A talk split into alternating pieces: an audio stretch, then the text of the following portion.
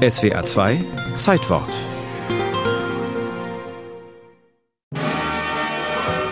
Prestigeprojekte, die hatte Walter Ulbrichts junge DDR nötig. Ein besonders schillerndes war der Flugzeugbau in Tradition der alten Junkerswerke.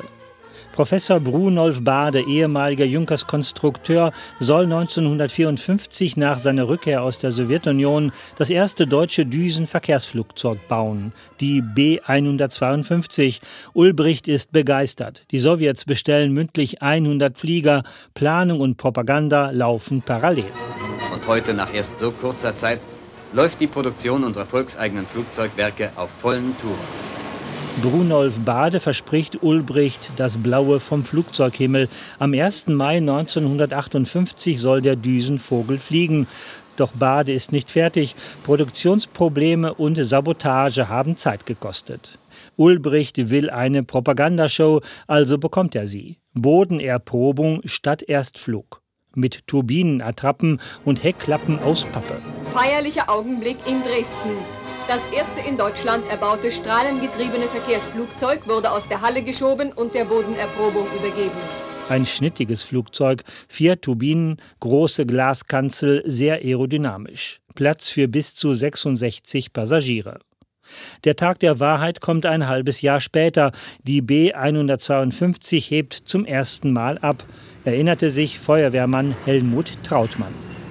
Wo alle Werktätigen geklatscht haben, und vor Begeisterung Hurra rufen, weil sie gesehen, ihre Arbeit, die sie hier verrichtet, hat einen guten Zweck und die Maschine erhebt sich doch. Der Flug verläuft nach Plan. Aber hinter den Kulissen wächst die Nervosität. Noch immer haben die Sowjets ihre 100 Maschinen nicht schriftlich bestellt.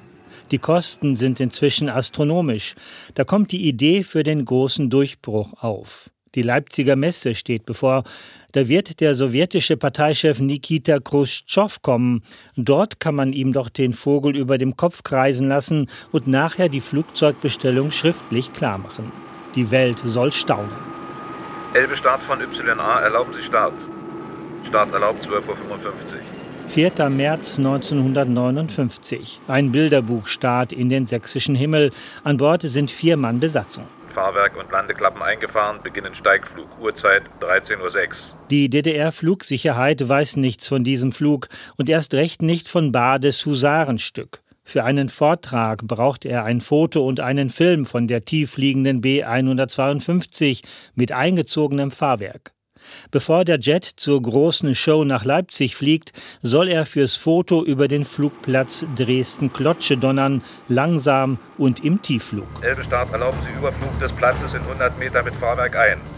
Überflug erlaubt. Aus 6000 Metern Höhe geht die Maschine auf Sinkflug, 20 Meter pro Sekunde. Dreimal mehr als erlaubt.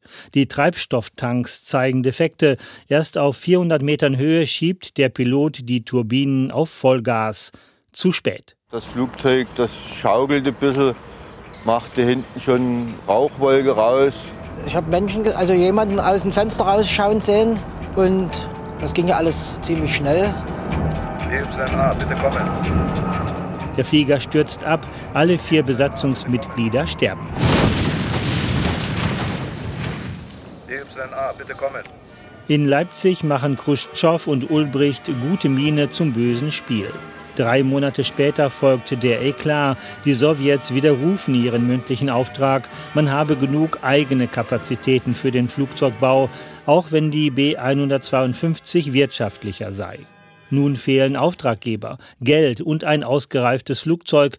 Knapp zwei Jahre später kommt das aus für den Flugzeugbau in Ostdeutschland. Der sozialistische Traum vom Düsenflieger Made in DDR, dieser Traum blieb ein Traum.